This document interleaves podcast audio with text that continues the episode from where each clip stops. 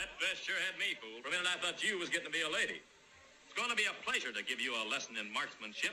You couldn't give me a lesson in long distance spitting.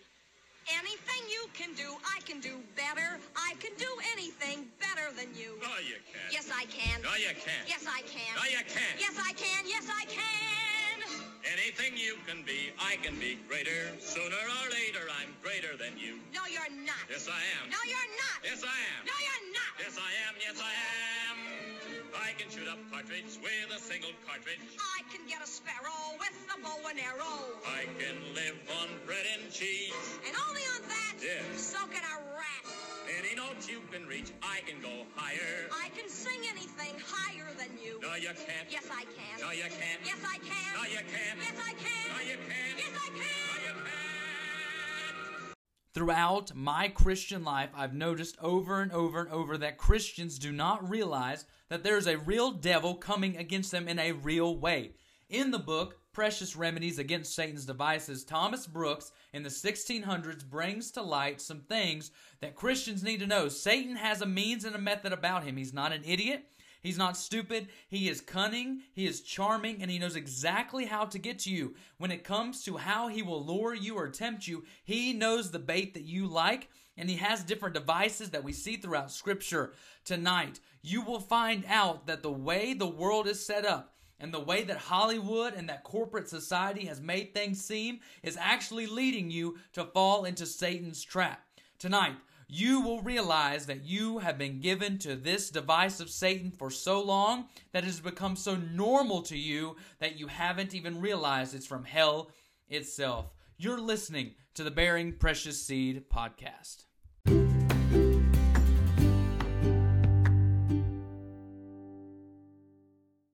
With Christmas happening yesterday, this quote seems to be very necessary at this time and moment in our nation's history.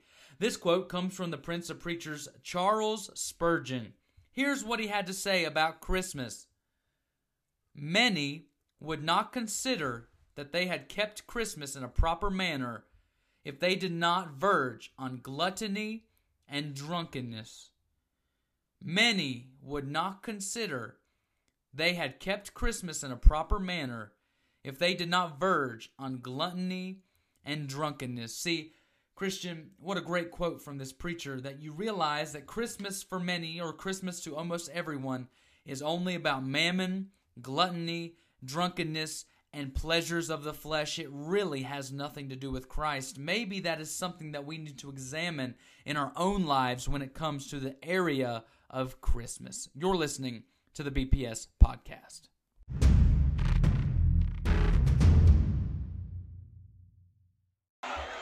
Who do they think they are, the Beatles? All right, quit gawking. Warm up. Tyler. Coach. Shut him up. Hard.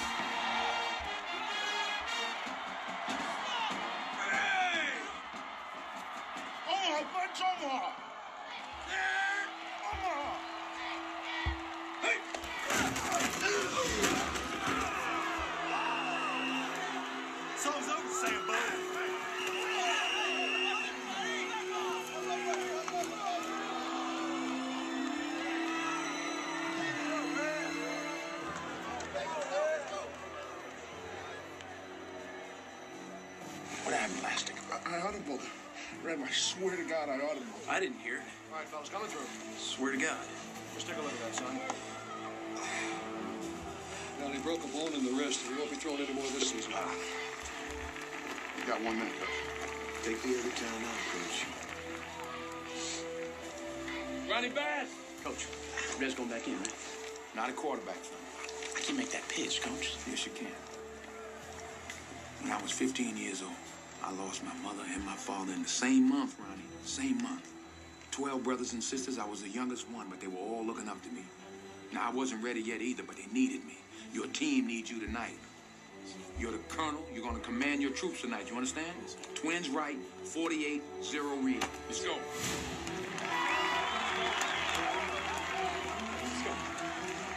What's the matter? Haven't you ever seen a football injury before, you wimps? Let's go. Show some life in those legs. I got it. It's gonna be all right. Butts, you release this time. Louis, let him through, all right? What? Just let him through. Trust me.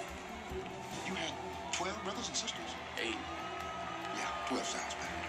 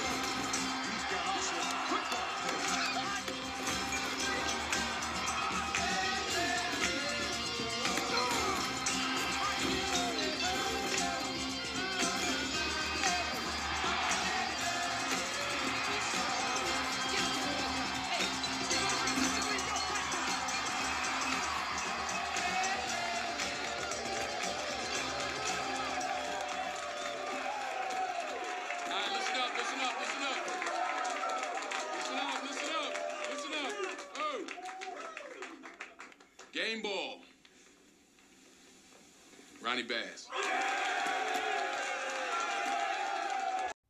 If you aren't familiar with what you just listened to, you listened to a clip from the movie Remember the Titans. That is probably my favorite movie of all time.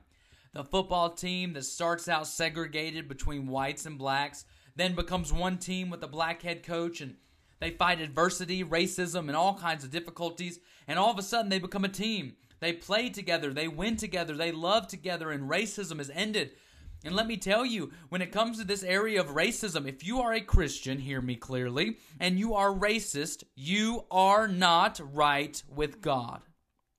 And they fight racism, and throughout the movie, you'll find that they are comparing themselves. Well, I'm not black, or I'm not white, and I'm not this, and I'm not that, and they fight back and forth for a majority of the movie between race, color, creed, nationality. They fight back and forth for quite some time.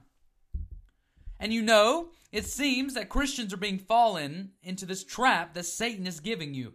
You see, there's a trap, if you weren't aware, that Satan has laid in this area of comparison. You see, device number 10 in the book, Precious Remedies Against Satan's Devices, is this Satan will try to lure you as a device into sin by working you to be frequent in comparing yourself and your ways with those who are reputed or reported to be worse than yourself. In other words, you compare your sins to someone else's and you say, I'm not really that bad. Or it's really not a big deal when you think about what they're doing. You see, Satan will have you comparing sin to put yourself in such a state that makes you feel better about your actions. By this device, the devil drew the proud Pharisee to bless himself in a cursed condition. He says this in Luke 18:11, God, I thank you that I am not as other men are, extortioners, unjust, adulterers, or even as this tax collector.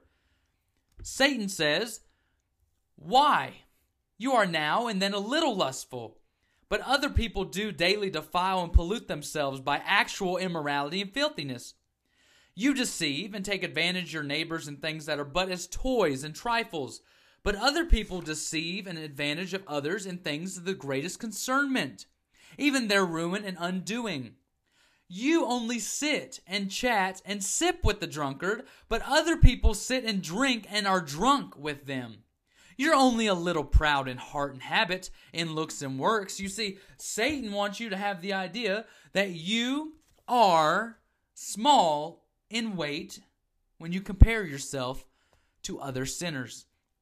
Christian, this has been a problem in this day and age. There's two folds to this coin.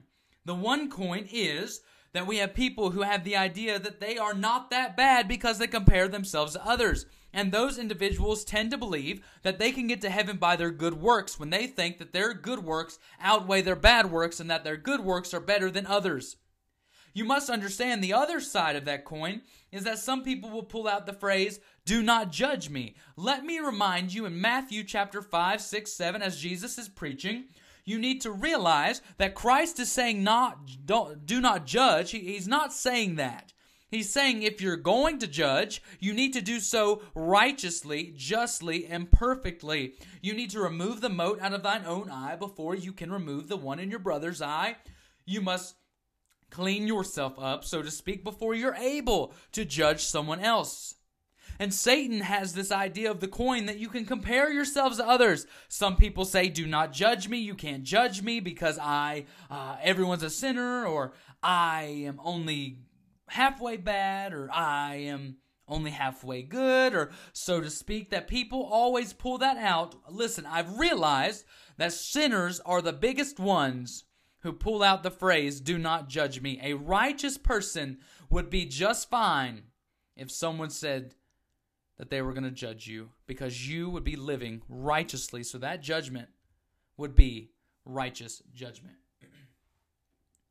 the first remedy against this device of Satan is to solemnly consider that there is not a greater nor a clearer argument to prove a man a hypocrite than to be quick sighted abroad and blind at home, than to see a mote in another man's eye and not a beam in, in his own eye, than to use spectacles to behold other men's sins rather than to use looking glasses to behold his own. Rather, to be always holding his finger upon other men's sores and to be amplifying and aggravating other men's sins and making his own seem very small. History speaks of a kind of witch that, stirring abroad, would put on their eyes, but returning home they boxed them up again. And so do hypocrites. See, we will focus on the outside. We'll look at everyone else and say, I'm not like them. I'm not doing what they're doing. I'm not acting how they're acting. I'm not really that bad compared to them. But lo and behold, when it comes to their own selves, they're blind as a bat. They cannot see whatsoever their heart's condition. And let me remind you that you must look at your own heart and your own condition long before you look at someone else's. See, we have many people who are condemning others for their sinful actions, but they will not condemn themselves. I believe there's a quote that says this, and I'm paraphrasing that a Pharisee is hard on others, but a godly individual is hard on himself. And Christian, you need to be hard on others only if you're hard on yourself first. I found in my life my go to would be to be hard on myself but easy on others. For I know my condition, and I know my state, and how low I truly am. And if we compared, I'm sure I would be a lot worse than others. Remedy number two against this device of Satan is to spend more time in comparing of your internal and external actions with the rule, with the word, by which you must be judged at last, than in comparing of yourselves with those who are worse than yourselves. That man who comparing himself with others that are worse than himself may seem to himself and others to be an angel. Yet if you compare yourself with the word of God, you may see yourself to be like a devil. Yes, a very devil. John 6 70, Have not I chosen twelve, and one of you is a devil? Such men are like him, as if they were spit out of his mouth. The nearer, listen, we draw to God and his word, the more rottenness we shall find in our bones. The more any man looks into the body of the sun, the less he sees when he looks down again. It is said of an individual that if he looks into a mirror, he presently dies. So will sin and a sinner in a spiritual sense. When the soul looks into the Word, which is God's mirror, sin will die. Satan is called the God of this world in 2 Corinthians 4 4 because, as God at first did but speak the word and it was done, so, if the devil does but hold up his finger, give him the least hint, they will obey his will, though they undo their souls forever. What monsters would these men appear to be, did they but compare themselves with the righteous rule and not with the most unrighteous men? They would appear to be as black as hell itself. When it comes down to it, if you quit comparing yourself to these sinners in your church, these wicked individuals in your life, and even people you watch and hear about on the TV channel, you'll realize when you compare yourself to the holy, righteous Word of God, you are a low down, dirty dog, as uh, 2 Samuel with uh, Mephibosheth says, I am but a dead dog, and David says, I am but a worm. When you realize, compared to the Word of God and to Christ, we are so low. We are so unworthy. And Satan wants you, Christian, listen. He wants you to compare yourself to other people and not compare yourself to Christ. And God does not want it that way. He wants you to look at yourself in comparison of the mirror of the Word of God and to resemble Christ. Remedy number three against this device of Satan is seriously to consider that though your sins are not as great as those of others, yet without sound repentance on your side and pardoning mercy on God's side, you will certainly be damned as others, though not equally tormented with others. What though hell shall not be so hot to you as to others, yet you must certainly go to hell as others, unless the glorious grace of God shines forth upon you in the face of Christ. God will suit men's punishments to their sins. The greatest sins shall be attended with the greatest punishments, and the lesser sins with the lesser punishments. The same as in heaven one is more glorious than the other, so in hell one shall be more miserable than the other. What a poor comfort will this be to you when you come to die, to consider that you shall not be equally tormented with others, yet must be forever shut out of the glorious presence of God, Christ, angels, and saints, and from those good things of eternal life that are so many that they exceed number, so great that they exceed measure, so precious that they exceed estimation. Sure it is that the tears of hell are not sufficient to bewail the loss of heaven. The worm of grief gnaws as painful as the fire burns. If those souls wept because they should see Paul's face no more in Acts 20 37, how deplorable is the eternal deprivation of the beatific vision. The gate of blessedness, the gate of hope, the gate of mercy, the gate of glory, the gate of consolation the gate of salvation will be forever shut against them. Matthew 25:10. But this is not all. You shall not only be shut out of heaven, but shut up in hell forever. Not only shut out from the presence of God and angels, but shut up with devils and damned spirits forever. Not only shut up with those sweet, surpassing, unexpressible, and everlasting pleasures that are at God's right hand, but shut up forever under those torments that are ceaseless, remediless, and endless, Oh, souls, were it not 10,000 times better for you to break off your sins by repentance than to go on in your sins until you feel the truth of what you now hear? It was a good saying of Chrysostom, speaking of hell. Here's what he said Let us not figure out where it is, but how we shall escape it. God is very merciful. O oh, sinner, if you would return and repent, that your souls might live forever.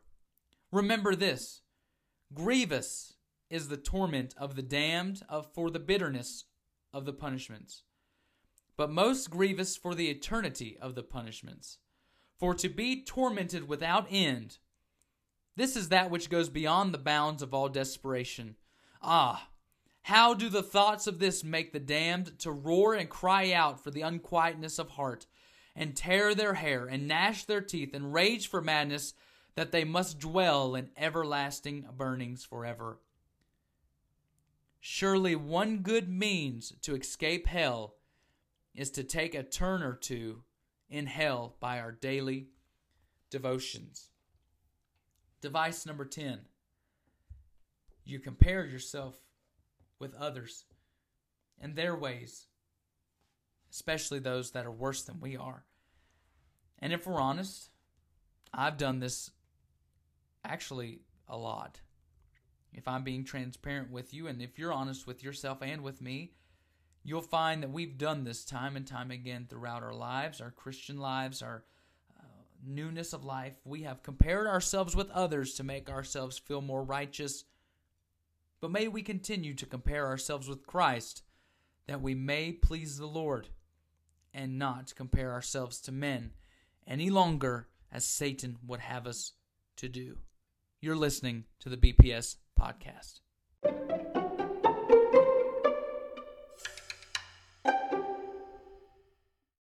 It is time for your favorite segment of the BPS podcast, the Christian dad joke of the episode. A minister was wondering whether there were any golf courses in heaven, and he started praying about it. One day, he received an answer directly from heaven. The messenger told him, Yes, there are many fine golf courses in heaven. The greens are in excellent condition, and the weather is always perfect. Not only that, you get to play along with the nicest of people. Thank you. That is great news, replied the minister. The messenger answered, Yes, it is great news, and we have you down for a foursome next Saturday. I hope he wasn't expecting to make any plans because it seems he's going to die in the near future. I hope you've enjoyed the dad joke of the episode.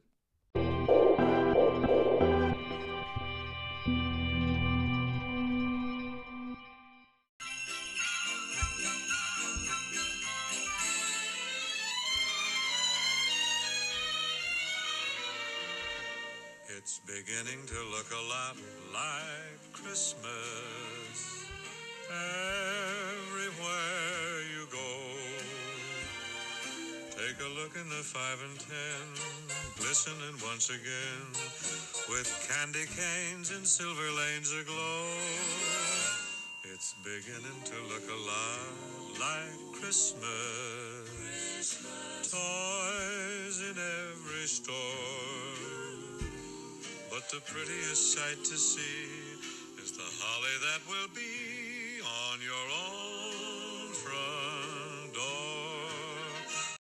Welcome to this segment of Food for Thought, a segment where we discuss controversial topics or we just want to give you food for your thought. With Christmas happening yesterday, I'm not trying, I do want to say this frankly, I'm not trying to start contention or fights or battles. I only want you to think for yourself. With Christmas happening yesterday, as I'm growing older, I'm realizing that there are many things that we do in the Christian life that aren't necessarily biblical. And when it comes to the area of Christmas, it might not be biblical to do so either. I do want to give you some food for thought. My question to you is Should a Christian participate in Christmas? Many of you right now are losing your minds, and that's all right. Give me a moment to explain my question. I am not against Christmas, but I might not be for it either. Let's start off with a quote by Charles Spurgeon, who many of you love and admire. Charles Spurgeon said, Those who follow the custom of observing Christmas follow not the Bible, but pagan ceremonies. Oh no. Are you saying that it is possible for Christmas not to be a Christian kind of holiday? Well, Charles Spurgeon would seem to say so. That it seems like he was Ebenezer Scrooge to many Christians. It's true. Charles Spurgeon had a love hate relationship with Christmas. In the 17th century, England, Christmas was often associated with moral laxity and splurging. The Puritans resisted the Roman Catholic flavor of the festivities, and so did Spurgeon. Like his predecessor, the preacher often played the Scrooge and humbugged the holiday. Quote from Charles Spurgeon Certainly, we do not believe in the present ecclesiastical arrangement called Christmas. First, because we do not believe in the Mass at all, but we abhor it. whether it be said or sung in Latin or English, and secondly, because we find no scriptural warrant whatever for observing any days as the birthday of the Savior, and consequently its observance is a superstition, because it is not of divine authority. Many would not consider they had kept Christmas in a proper manner if they did not verge on gluttony and drunkenness. If there be any day in the year of which we may be pretty sure that it was not the day on which the Savior was born, it is the 25th of December. But don't get all uptight on me yet, Christian. Spurgeon also loved Christmas. He preached at least 12 sermons on Christmas. He says, I wish there were but 20 Christmas days in the year. When Spurgeon's grandfather was a boy, Christmas had fallen out of fashion among low church traditions. However, as a child in the 1840s, Charles saw a total revitalization of the holiday in his nation.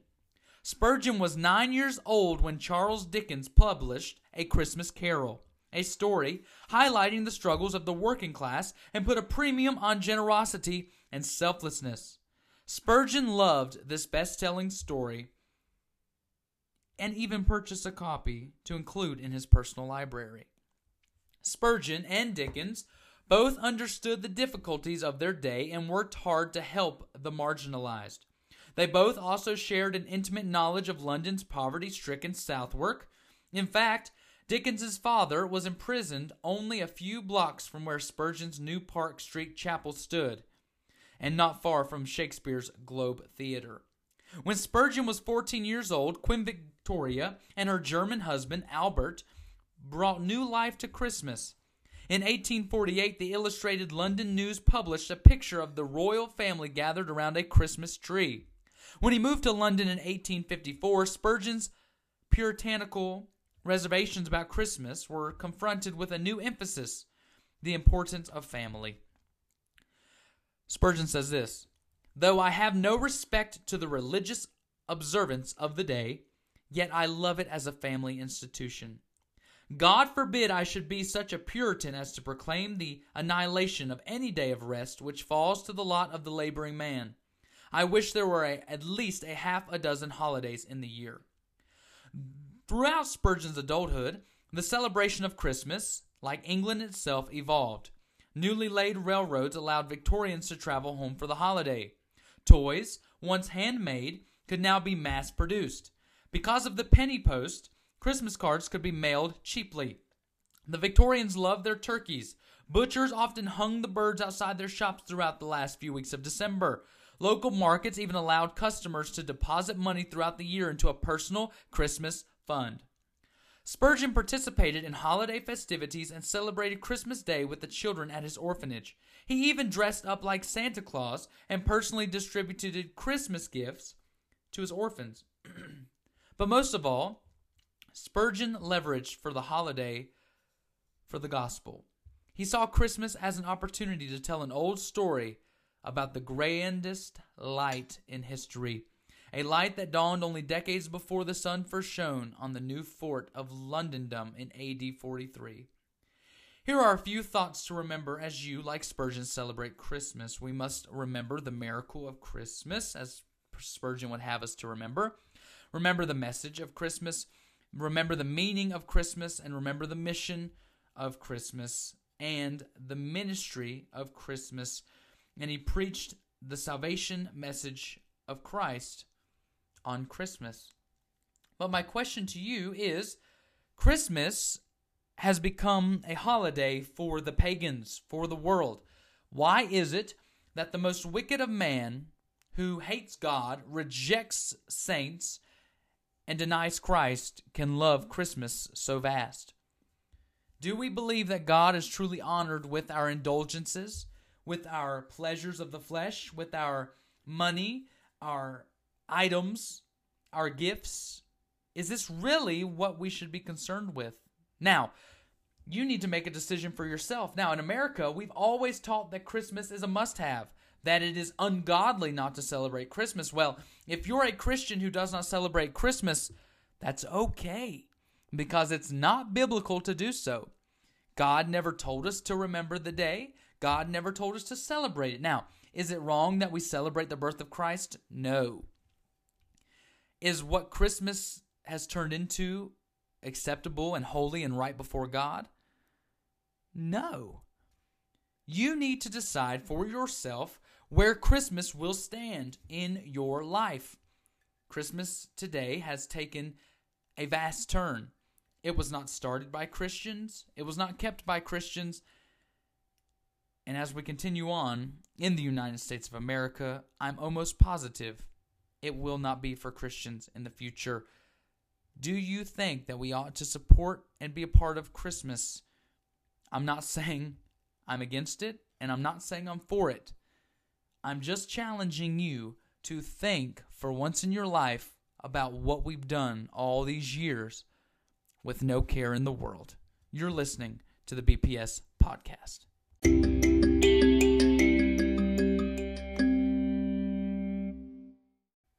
Thank you so much for listening to this episode of the Bearing Precious Seed podcast. I hope and pray that you have a great new year, that 2021 is better for you than 2020 was, and may you grow in the knowledge and the truth of our Lord and Savior, Jesus Christ, and continue to work, for the night is coming. Happy New Year.